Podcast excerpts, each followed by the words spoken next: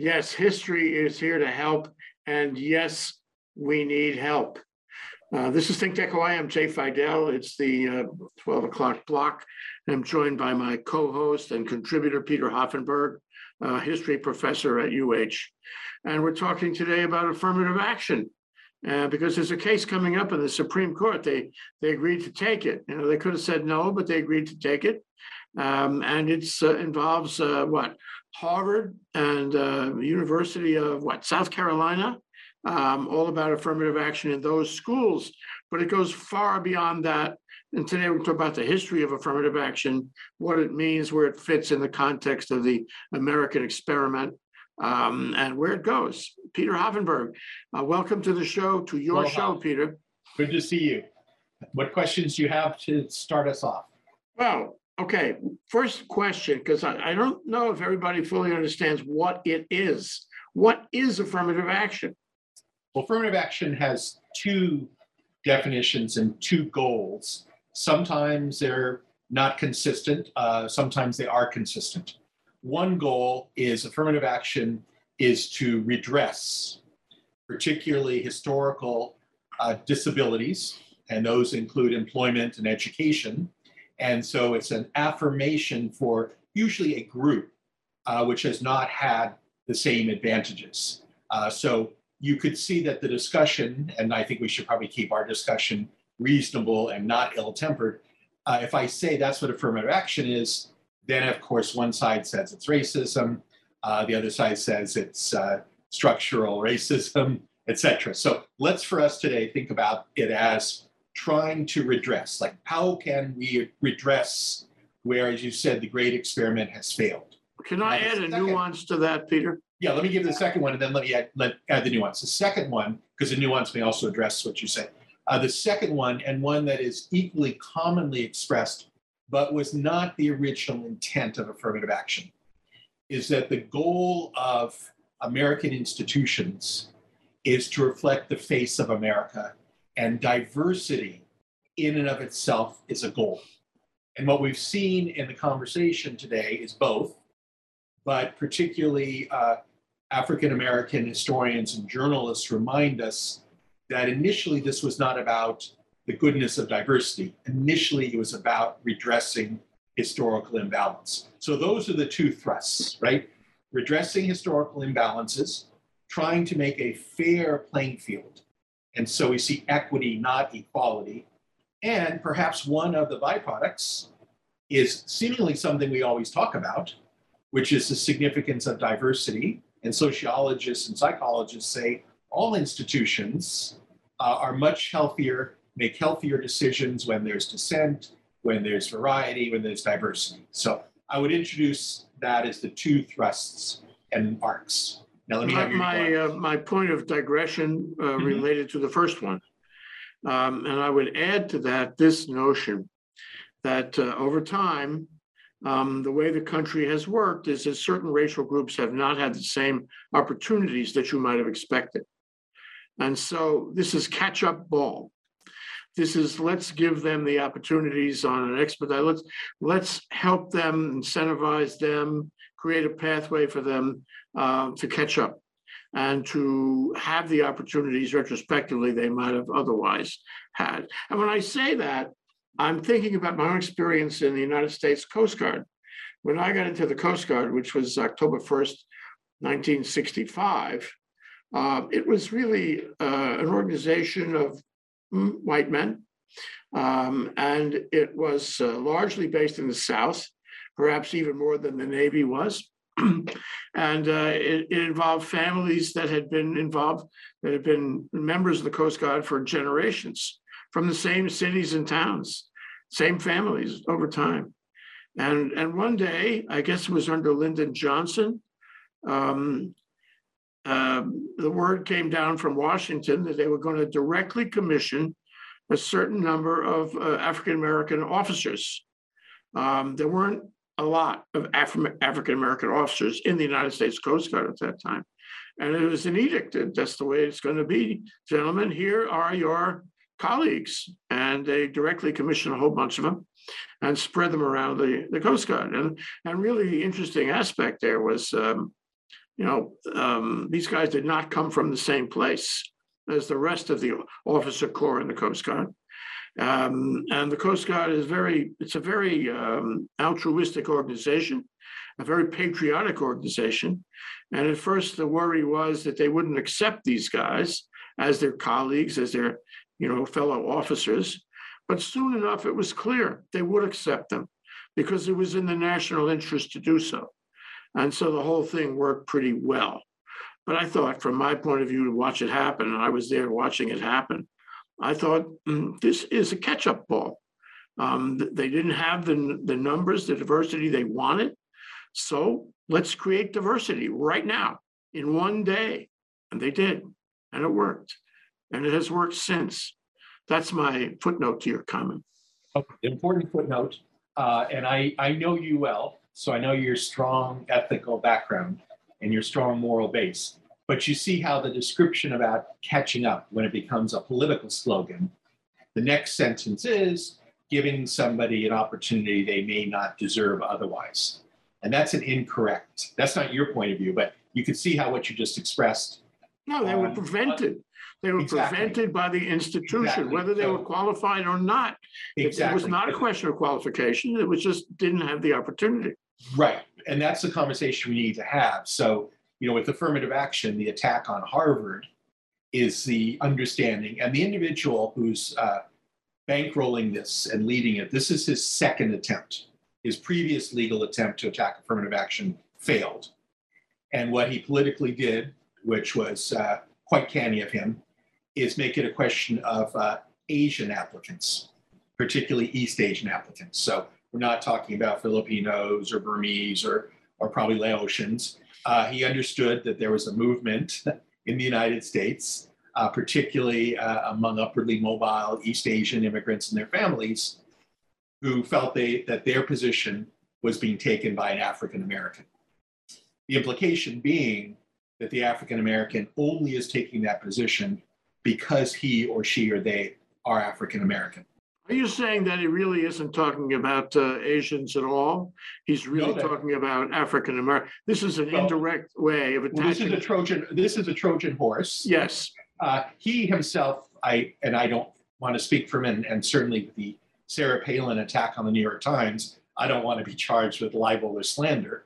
Uh, but I would say that he had not, he himself and the architects had shown no interest in the Asian American community until recently, when for his own effort. So this is not to deny what could be the gravitas of the effort, but we all know that cases arrive at the Supreme Court, whether we like it or not, with uh, the vapors of politics. There's a political trail behind them.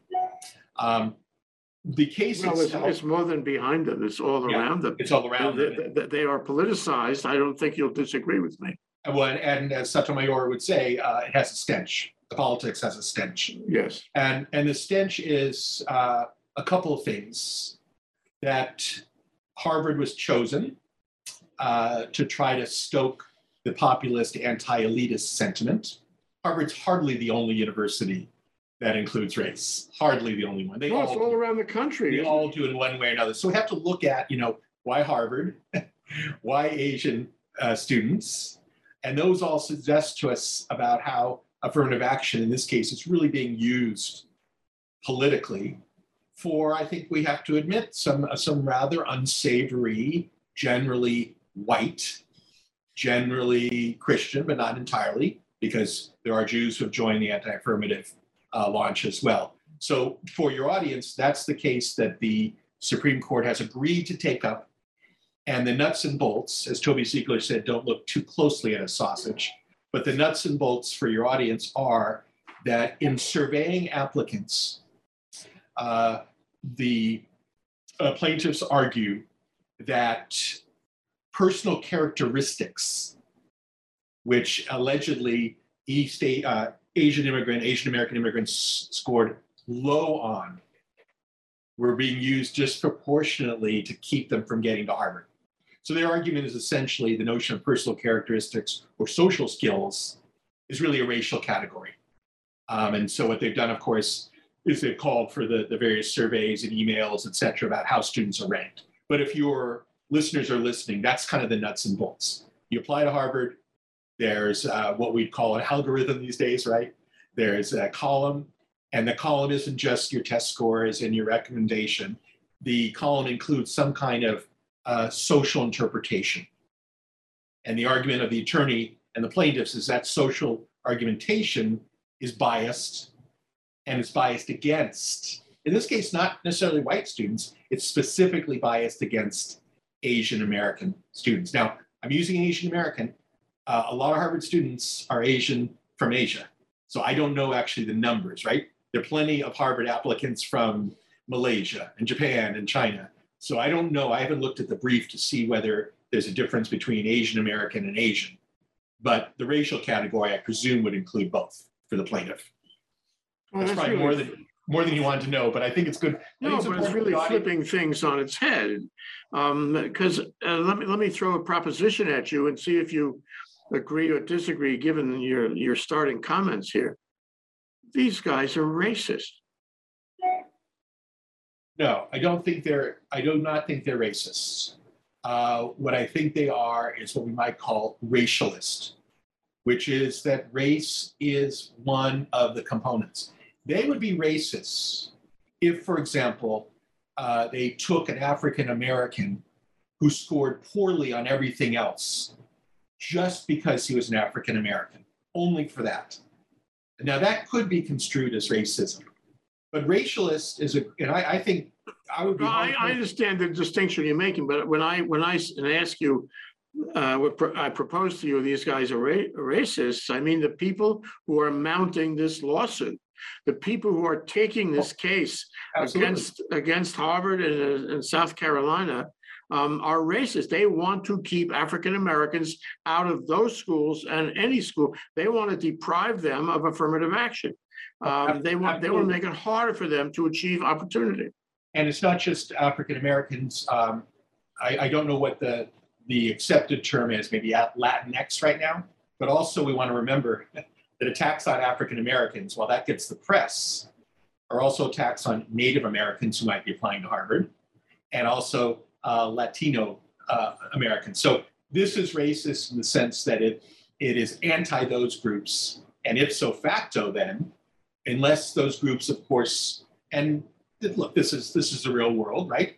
Uh, not every African American applicant is poor, so they also include, you know, income and education, et cetera. But in general, you're right. If we look at this as a group issue, I don't think I don't think there's any doubt um, because their documents even say African Americans, for example, are allowed admission uh, because Asian Americans or Asians have scored poorly on this. No, I don't. I don't think there's any doubt. Now, whether Harvard's racist or not, uh, I think requires a lot more of a nuanced discussion.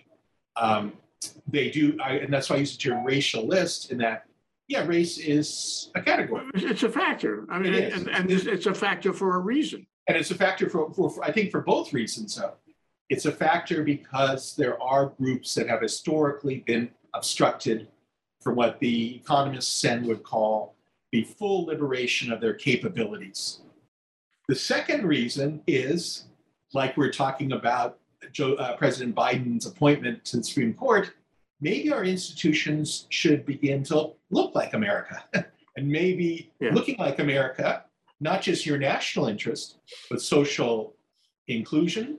And as Cass Sunstein and others have argued, any organization, um, any organization that is interested in growth or interested in sincere discussion, any organization needs diversity. It needs Yeah, to well, and there are people in this country that oppose diversity, diversity in any, in any shape or form, and, and they, they have emerged. But I want to go back to the history of it, because I think mm-hmm. the history is very instructive. Now, my recollection, however shallow it may be, is that this, this whole notion of affirmative action did not exist prior to the sixties. And it came up in the sixties. It came up, as I mentioned, in my experience with the military. Um, and I, and I don't think it existed before that. And, and then it, it sort of took, it took root around the country, around the educational institutions in the country. And within, I'm guessing here, ten years or so, um, it was pretty much institutionalized. And a lot of schools had adopted affirmative action policies. The military certainly did. but a lot of companies, uh, a lot of institutions in the country had adopted it. And there was no great resistance. Everybody felt this was the right thing to do, the fair thing to do, for the reasons you articulated. But the first reason you articulated, I think, was the stronger one. Um, that is redress. And that, and uh, that with- was with my- With my footnote about give them, giving them an opportunity to catch up. Um, so um, the question, I really, I put this question to you is, uh, how could that have happened?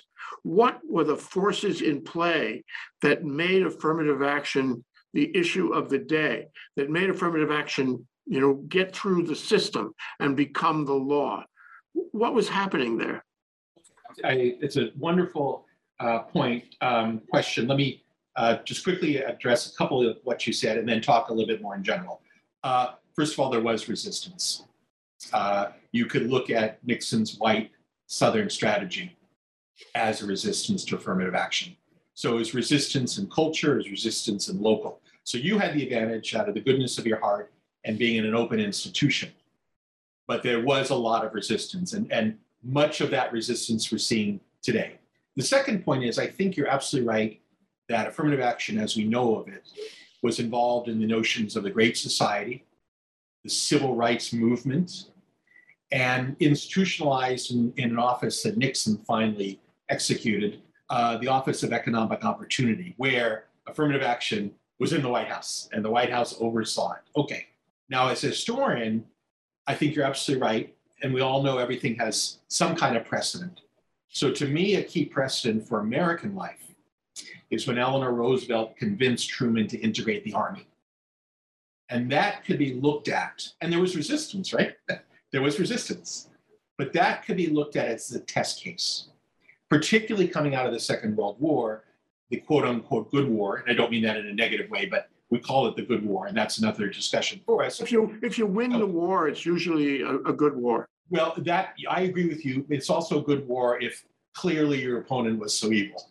so you know that Yeah, You have. it's, it's an it's an interesting discussion, and I, I would love to have it with you and your audience about you know what makes for a good war. But I'm not criticizing. I'm just saying that coming out of World War II, right, there was much more confidence in America's mission. We talked about this before. Not that there was dissent, but America could be seen marching through the streets of Rome. A significant number of soldiers who didn't make it home were African American. Truman, as historians remind us, uh, Truman was reluctant, but there was nobody with the force of nature in American history like Eleanor Roosevelt.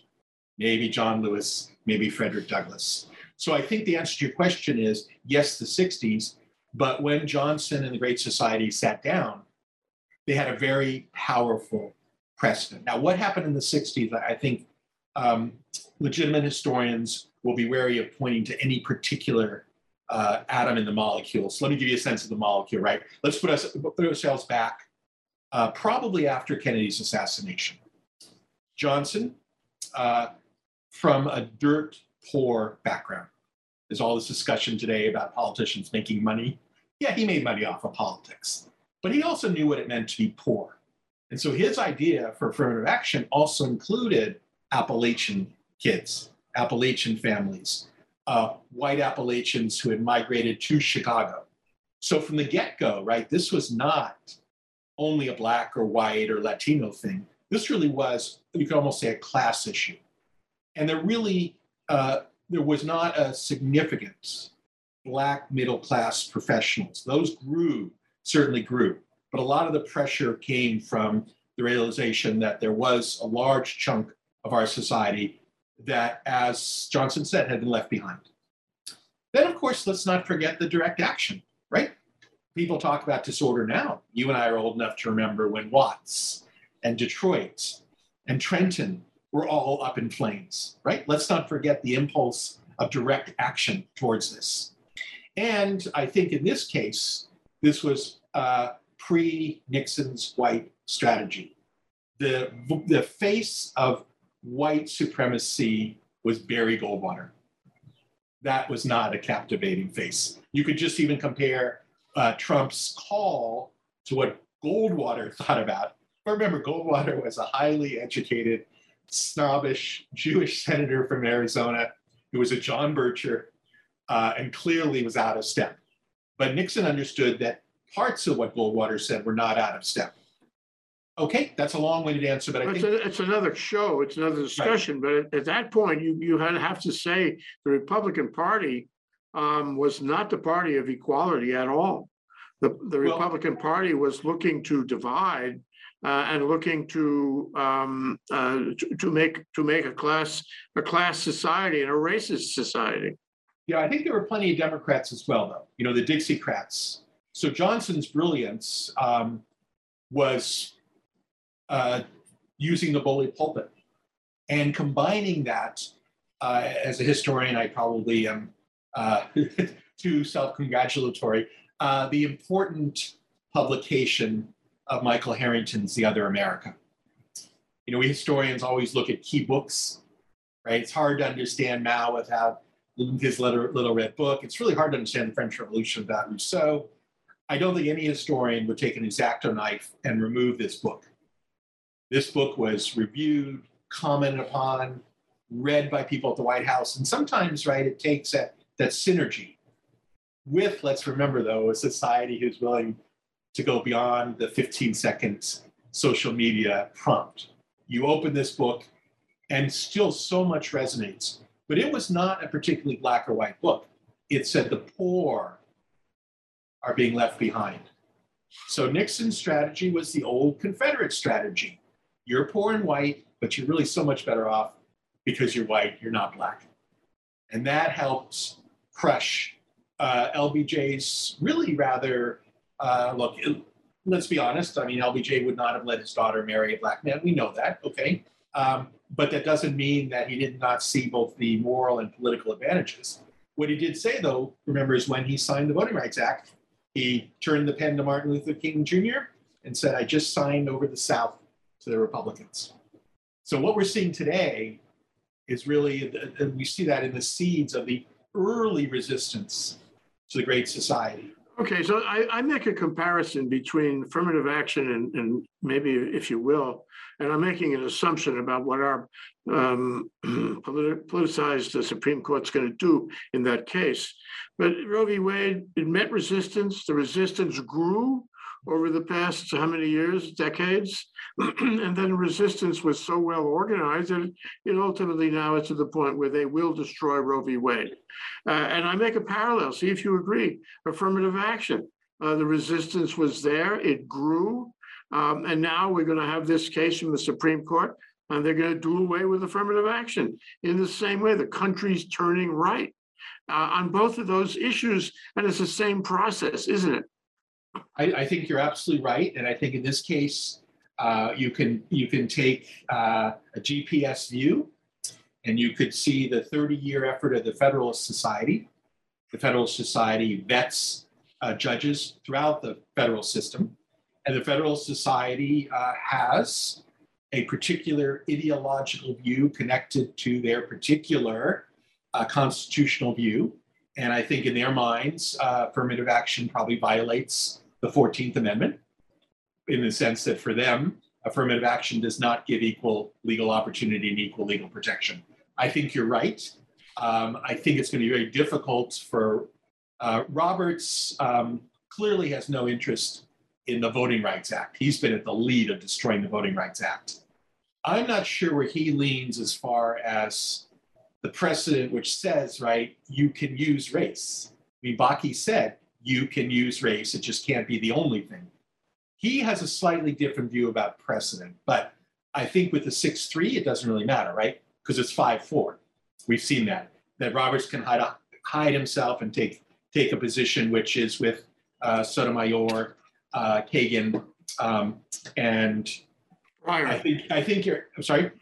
Well, not Breyer, not Breyer anymore though. But right, Breyer will Well, just so- be Soon enough, Breyer's successor, yeah. right. So no, I think you're absolutely right, and I I think that again, it's a consideration of some um, major aspects of of the Great Society, and doesn't just include women's rights, which are part of that. It's going to include uh, unleashing the freedom of religion. So anything that's seen to violate freedom of religion, including masks, will be thrown out. Uh, it's going to destroy entirely the Voting Rights Act. I think we can see from the decision yesterday or two days ago. Yeah, And these are all parts, right? These are parts of the Great Society. LBJ was no great feminist, but let's remember uh, the feminist movement began in the late 60s and 70s as saying, look, the Great Society needs also to include us, as then the gay and lesbian community did. And the other issue, I think, and here we really got to look at Amy Coney Barrett and Alito. They have a religious interpretation. It's not just an original's position, it's a religious interpretation. And I think the founding fathers and mothers would be quite concerned uh, when religion is interpreted by the highest court, freed up by the Constitution. You're really beginning to uh, at least challenge the Second Amendment. You're beginning to say, right, that religion is of the ultimate importance, and it's never really individual religion, right? Uh, it's not my right to be pagan. I'll gladly, you know, it's I would gladly uh, build Stonehenge outside my house, but that's not what's going to be defended. I doubt that Islamic practices or Muslim practices. We're really talking about a Christian view of America, but a Christian Right. view, a Christian view which is not just part of society, as in 50 churches up and down Nuuanu. Exactly what the founding fathers did not want, which is religion integrated into the structure of government and into the state. but that's where we're going. We are going, It's a faith-based nation, according to uh, W. Bush. And uh, it's been going that way for a long time. But, Right, but back to, back to Right. affirmative action. I- Mhm. What I wanted to know from you, let's assume for this discussion, I- it's a reasonable assumption, um, that, you know, the, the Supreme Court knocks off affirmative action or modifies, you know, pulls the wings out of it in some way. And they can make it sound like it's a, you know, somewhere in the middle, but in fact, if you attack it, everybody runs away from it. So, and, and that's my question. What will happen? What will happen on the college campuses? For example, you're on a committee, uh, you're an administrator, you want to, you know, handle a, um, you know, um, an application, uh, and you see this person is African American. And the rules had to change because the Supreme Court pulled the wings out of affirmative action. Are, are you going to wind up giving this individual special consideration, even though that's not the law anymore, simply on your view of finding a diversity in the campus, finding a diversity in the country? Because you know, if if if, if an African American in numbers, right, in, in a sort of a demographic way, gets to go to good schools, get to go to school in general, then the next generation is going to be better off and better off and better off. And that's what's happened. Uh, I believe affirmative action has had a huge effect on the country. It has been successful in many ways to raise up, you know, um, racial groups that wouldn't have had those opportunities. So my question is, how does it how does it differ if I pull the wings out of that? If the Supreme Court just trounces it or somehow neutralizes it, um, what's it going to be like for an administrator? What's it going to be like for the schools? What's it going to be like for the country? as far as uh, college level, I think we need to differentiate between uh, elite private colleges, and I don't mean elite in a pejorative way. I mean elite that selects uh, versus public universities. So this is, as I said, deliberately aimed at Harvard. okay, but I think the University of Chicago and the Stanford and the Harvard and the Yale and the Princeton admissions committees are going to select the same people. They're going to find other categories which, in one way or another, don't butt heads with the decision coming up about Harvard, and they they will find ways. Um, I worry more about the other universities and in America. You know, really unlike any other society, again, good or bad, we do encourage people to go to college. Most societies have a track, right? You don't go to college, and if you go to college, you go to technical college. That's pretty much the world. So what we're really talking about is how is it going to affect a majority of African Americans and a majority of a you know a majority of Asian Americans don't go to Harvard. you know they go to UCLA, they go to Chicago State. So I can't tell you because I don't know what the local political pressures are going to be on. You know we've seen school boards getting attacked. Are we going to find parents you know screaming outside of college admissions offices? I don't think so, but I think probably those of the vast middle which serve an incredibly important. I mean, UH is in the vast middle, but we serve an important purpose here, right? I mean, where else are you going to go to go to a university in this state with graduate students to get a PhD? So we're I, I assume we're not going to pay very much attention because we have we have a public obligation state of Hawaii to include everybody who is worthy of going to this. Well, we, we're special on diversity. We're Right. unique on, there's no state that is quite as diverse Right, as But we I are. think there are other states that are in the same position where they're not the elite university, but they're the state where the parents might not have gone to college and suddenly the kids get an opportunity. And I think those are going to be put in a difficult political position if their legislators give them the money. And if their legislators have taken this the way that they've taken the book boycott. So I can't really predict. Milner could probably predict better than I can politically.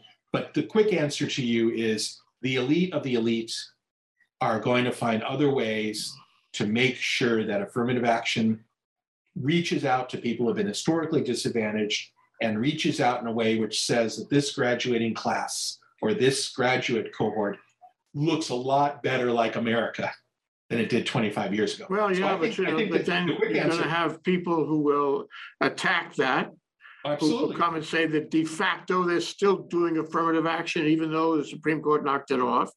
Um, and they'll sue those schools where they can find it, prove it. Um, then before you know, it, we'll be in court again. Right. And Uh, that'll be very intimidating to the schools. Um, Harvard won't be intimidated. Uh, but again, a public a public university might not have the resources to go to court. You're absolutely right. Oh, Uh, public but- university in a Republican state, how about that? right. al- Although, yeah, either that or even you know we're, the UH is taking some big hits from the legislature. I'm not even sure we can go to court uh, to defend UH. But I think one of the issues looking down the road is uh, while respecting the position of the of the African American community, the largest number that this is going to affect are Latino Americans. That's a growing population, and if this is a white slash Asian uh, attempt, then as I said at the start, it's not just African Americans, but really a very growing uh, part of our community, which are, uh, as I say, Latin America, not really including Filipinos here, uh, but uh, from what we know, you know, below the Rio Grande. What do you do about Mexicans and Costa Ricans who come to America, become citizens, or their kids? This is going to affect them, them as well. So it's not just, you know, it's like Whoopi Goldberg tried to make everything a black-white issue. It's not just a black-white issue. this is that we are maybe next to, you know, India or Brazil, really the most diverse society. And being diverse, how, how do we take that diversity not as a way to, you know, exclude people, but to include people? And if you're going to say to everybody, well, going to college is important for inclusion, then you're going to have to make college open, right? It's easier in an elite society. If you're in an elite society that says college is just for the elite, this is not an issue. But if you believe in democracy and you believe in education as a democratic right and opportunity, yeah, this is very much an issue. Well, you anticipate my, my next question, you know, that is that, assuming that uh, there is pressure on a number of schools and you talk about, uh, you know, the demographics. So Harvard only has a certain number of students and they have the ability to resist, Mhm. uh, you know, an attempt to, to cram down the lack of affirmative action. Other schools won't have that ability and they will abide by the withdrawal of affirmative action, but the Supreme Court. And, and then when you take, you know, the numbers in general, uh, the student body in general around the country over time, this will have an effect on the country because there won't be as much diversity in in the colleges. Period. There won't be. And then when you take it on on, on top of uh, you know Biden's um, effort to make uh, free tuition, you know uh, th- that's probably going to fail. Uh, Republicans are not going to pass that. So what you have is a is a is a kind of uh, an effort by the Republicans and the supremacists, the conservatives, and all that, to separate uh, black and brown um, students from higher education. I mean, it's it's sort of part of their unwritten um, agenda. Uh, maybe it's more than unwritten. Um, Yeah, and over time, over Right. time, as a historian, um, you would have to have a reaction to that. That that is going to change the country. Um, how is it going to change the country? Is it going to is it going to put people in the street with direct action? Um, is it going to change the the politics? I know Neil could answer. Neil Milner could answer that, but so can you. Um, is it going to change the way we function as a democracy? I think it already is in some ways. But this seems to me a very important issue. So it's not only what the Supreme Court does in other things, it's this one ha- casts a long shadow. What will that shadow be? Again, I'm not sure how much time we have. Uh, one of the one of the shadows is most statistical studies suggest that if you complete a college degree, you will make more lifetime income, which means the possibility of purchasing a home. So, direct answer to you is restricting college admissions can be directly tracked to racial and ethnic economic inequality. And I don't really think anybody disagrees with that. The number of African American homeowners is generally connected to their educational level. And you can begin to say same things about Latinos. So, one quick answer is it's going to make economic inequality worse. Its political implications, I would say, uh, there will be student movements. There are student movements. Um, I can't tell you, and again, Milner can tell you much better, uh, how that will be translated. I think it's connected, to answer your question, with the increasingly restrictive voting laws, right? If you have a large number of non white, uh, non Asian American, although Asian Americans, believe me, are not fully behind this lawsuit. So the, the plaintiffs would like to think that they're representing you know all of Asian America but they're not. There are plenty of Asian Americans and, and important Asian, American figures who still abide by affirmative action. So um, this is really a, a, white, you know, it's a white movement trying to use uh, the Trojan horse of, of Amer- Asian Americans. But the question would be, all right, you're angry, you want to get on the streets, but you also recognize that if you want change, you're going to have to go through voting and get your representatives in office. All right, now as Milner and everybody knows, it's not so simple, but you can't really do anything unless you get people into office.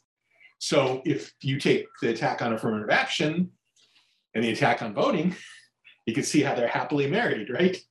The people who are going to be most hurt by ending affirmative action, ah, interesting enough, we're making it more difficult for them to vote, right? It doesn't take a nuclear scientist to see. No, I think, I think they're all connected. They are And they lead to a significantly different country than we would have if we didn't have the, the initiatives of uh, undermining voting and undermining black and brown education. Absolutely, absolutely. And that's, those are two pillars of at least uh, the ideas of American democracy. I mean, I think we all appreciate the experiment, but the idea is one person, one vote to be protected.